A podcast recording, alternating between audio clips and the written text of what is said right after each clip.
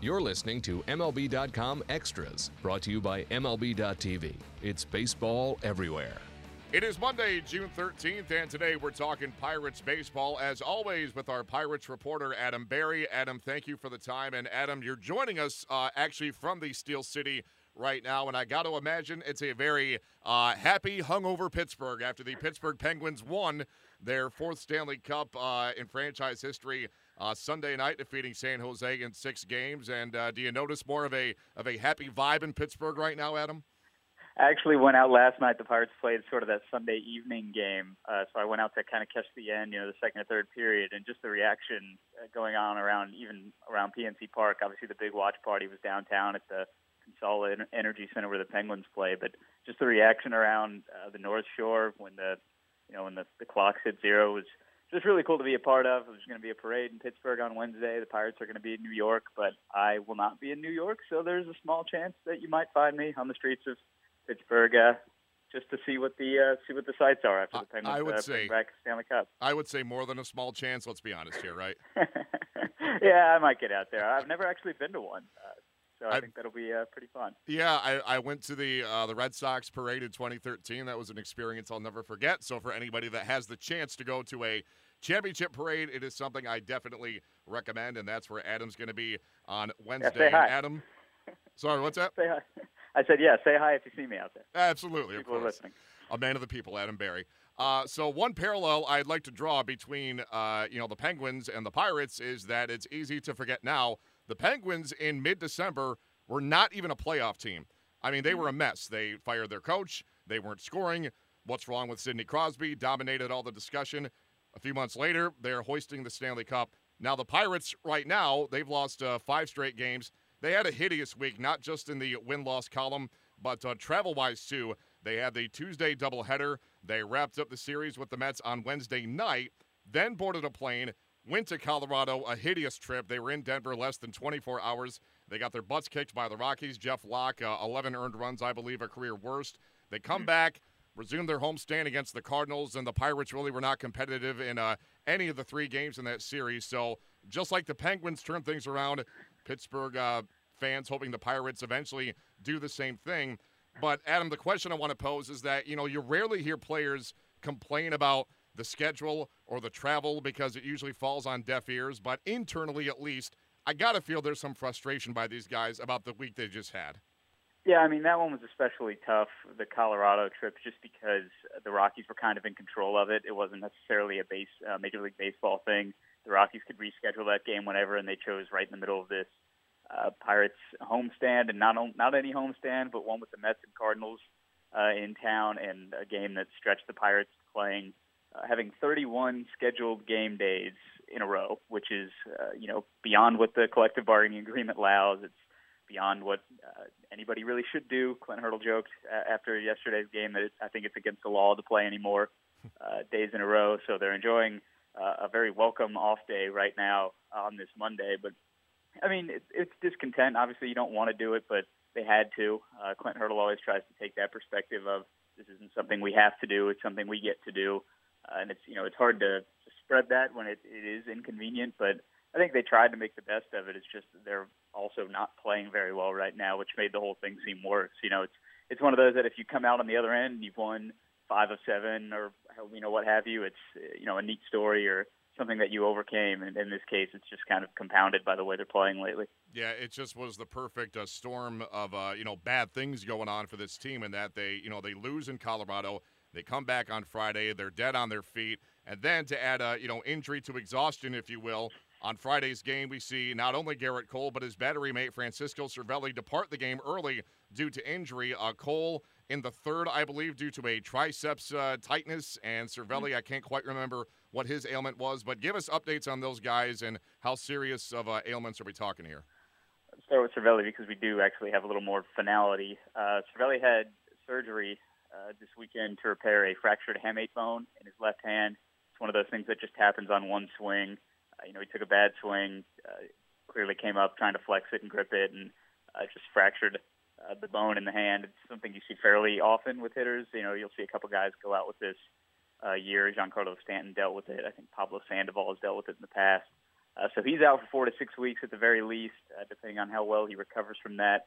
So the Pirates are left with uh, Chris Stewart and the newly acquired Erik Kratz behind the plate, uh, while Cervelli is out recovering. Elias Diaz, their top AAA catching prospect, is still recovering from his own injury, a right elbow surgery, and uh, at this rate, it's looking like Cervelli might even beat him back. So a position where it seemed like they had a lot of depth, all of a sudden they're out uh, trying to get Erik Kratz to, uh, as he started the series finale against the Cardinals on Sunday. So that's uh, not quite the worst case scenario, but it's certainly not what you want uh, for the Pirates, who are based so much around pitching and defense, especially behind the plate with framing and the blocking and the game calling uh, and all that kind of stuff. So that's that's a tough break. And Gerrit Cole is still kind of up in the air right now as, as we speak. Uh, he's not on the disabled list. It's right triceps tightness is all we've heard, but the Pirates have basically said you can scratch his next start, which would be Thursday.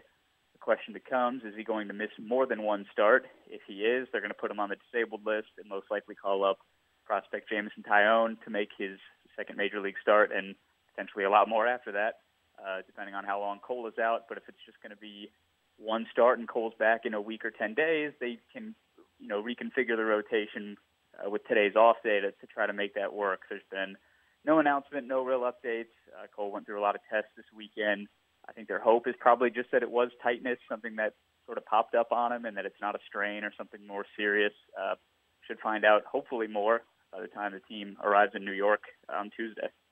Well, terrible news, of course, for Francisco Cervelli. Uh, like you said, you know the, you have depth at that position. All it takes is one swing to erase that depth.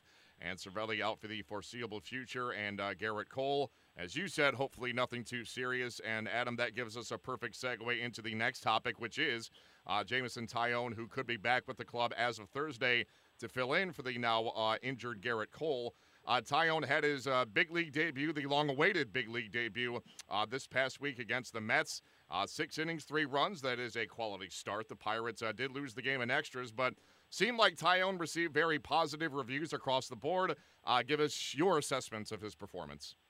Yeah, it was mostly just the poise, I think, and the the personality that impressed the Pirates so much. I mean, this is a guy who was number two overall draft pick in 2010, waited so long, got through you know two really long years of injuries, and uh, worked his butt off uh, on the backfield to chain link fence league down in Bradenton, uh, you know, away from eyes, away from the minor leagues, even uh, to get back. So you know, probably a lot of nerves, like you would expect from anybody. Um, and he really didn't show too many signs of him. He wasn't his sharpest. He's been so great down at AAA Indianapolis, and there wasn't quite that downhill playing on the fastball to get to the bottom of the zone. Uh, he got away with some pitches, didn't get a lot of swings and misses, but you could see the competitiveness and you could see the, the poise and the makeup that the Pirates love so much about Taillon.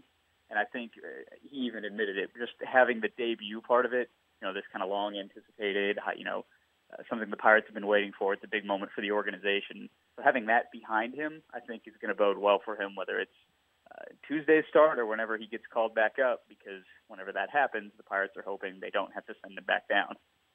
Very true. They want him to stay in the big leagues uh, now and for the rest of his career, as uh, Clint Hurdle made clear. They don't want to send him back down to AAA. Stay in Pittsburgh, and uh, hopefully the reason he stays is not because Cole remains hurt, but to join Cole healthy in that rotation. We'll see what the next few weeks bring, of course. Adam, very interesting article you had about Andrew McCutchen.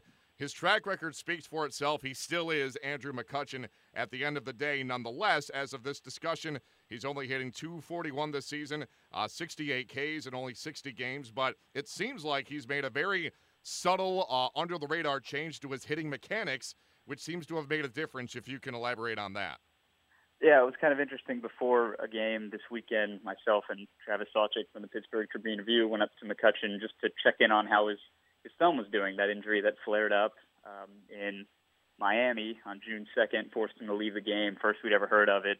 Uh, it looked like I, like I said, it looked like he had a golf ball stuck in between his thumb and forefinger. It was pretty severe swelling uh, that had he said had been bothering him for a little bit of time. So you know, we asked, you know, what how's it feeling, and he said it's a lot better. He showed us swelling, it's down, and then you know, what happened, what caused it essentially, and he told us that he had been gripping the bat too tight, and it goes back all the way to spring training, uh, which is funny because I think we probably talked during spring training about this great spring that Andrew McCutchen's having. He's hitting all these home runs. He's back, you know, after kind of the slow start last year. But he even admitted like he knew something was wrong back then because he was hitting off-speed pitches. He was hitting sort of spring training home runs, you know, against lower competition or guys working on off-speed pitches or what have you. Um, but he knew that he wasn't getting the fastballs. Something was wrong, and he just figured it would kind of work itself out. He watched the video, and his swing looked good. He liked what he saw. The upper and lower half were connected. Everything was in place. Um, but then this injury pops up. The struggles continue throughout the first two months of the season, and he just couldn't make sense of this injury. Why was he getting jammed so bad? Why was his thumb taking the brunt of this impact? Uh, and he couldn't figure it out. But someone, and he wouldn't specify who, which I found a little interesting, um, was watching video, specifically watching his hands to see how it was affecting uh, his swing or what was going on, what was wrong. And they noticed that he was gripping the bat differently than he had in the past. His essentially had like a vice grip on it on the on the handle of the bat with his top hand, his right hand, and it was pretty clearly affecting him. His hand was in the wrong place. Uh, it's trying too hard. He said maybe putting a little too much pressure, a little too tense at the plate. Uh, so uh, he took that advice to mind, and he's kind of loosened up a little bit. You can see already where it's putting less pressure on his thumb. Swelling's down for that reason. It doesn't kind of take that uh, impact the way that it has been. So the results haven't been there since he made that change, but I think it's good for him confidence wise. It's good for him mentally. And I think eventually, as he said, once he does get rolling with this, uh, there's reason to believe that it probably won't stop anytime soon. Now that he's kind of back to being where he should be physically. You hear hockey players all the time, more hockey talk, uh, say that they grip the sticks a little too tight when things aren't going well. Same mm-hmm. thing happens to uh, baseball players, even when that player is named Andrew McCutchen, gripping the bat a little too tightly. Hopefully, this change will lead to his usual McCutchen esque production for the remainder of the 2016 season. Uh, Adam, to wrap up here, the MLB draft wrapped up over the weekend, and uh, many young men soon to embark on their journeys, which will hopefully culminate in them wearing Pirates uniforms one day. Give us your overall thoughts on the Pirates Haul for 2016. It was really, really, really college heavy. Uh, they picked 41 players, and 35 of them were from the college or junior college ranks, uh, which I found interesting. The Pirates always preach this, you know, best player available kind of mentality when they're going through the draft. They don't look for one position or one type of player or somebody coming from a, a certain school or division or area, what have you. So this was just an overwhelming trend. And Neal Huntington, the general manager, made it pretty clear that this is just the way the Pirates have to operate under the current uh, the current draft rules with the CBA. You know it's harder to sign late round high school guys, which is something they used to do really well. They could kind of open up the wallet a little bit and sign over slot guys like Tyler Glasnow or uh, you know even Josh Bell, paying him more uh, than you would typically do. So it, it was interesting to see them go so heavily in that college direction because they got a few upside high schoolers, some pitchers for the most part in the early rounds, but then after that it was just so college heavy. So you might think, you know, they they don't have the same upside potential, you know, draft draftnik terms that uh, your typical high school players would, but they believe they had a decent mix of, uh, you know, safe, like high floor type guys, along with a couple of more interesting, projectable, uh, high ceiling types, even though they were coming out of college, where usually you deal with more polished players. But for the most part, it was, you know, it was pitching and defense. They got a lot of arms. They got quite a few catchers, some infielders. Um, it was a really well rounded mix, despite the fact that it was so heavily college based. Interesting draft for the Pirates, indeed, and a good place to wrap this one up. And a reminder to all the fans attending the Penguins victory parade on Wednesday come for Sidney and the Cup. Stay to get Adam Berry's autograph. You will be signing autographs, right, Adam? Somebody brings me a pen, sure. Perfect. Adam Berry joining us uh, on the Pirates podcast this week. We'll do it again at this time next week. Adam, thank you as always for your time and your knowledge. In the meantime, Matt Waymire signing off for MLB.com Extras, Pittsburgh Pirates. MLB.tv Premium, the number one live streaming sports service, is celebrating 13 years. Watch every out of market regular season game live or on demand in true HD. Real time highlights, live look ins, pitch tracking widget, and more. MLB.tv Premium includes a free At Bat 15 subscription. Watch live baseball on over 400 mobile and connected devices. Watch at home, in the office, or on the go every night on every device. Blackout and other restrictions apply. Visit MLB.tv for details.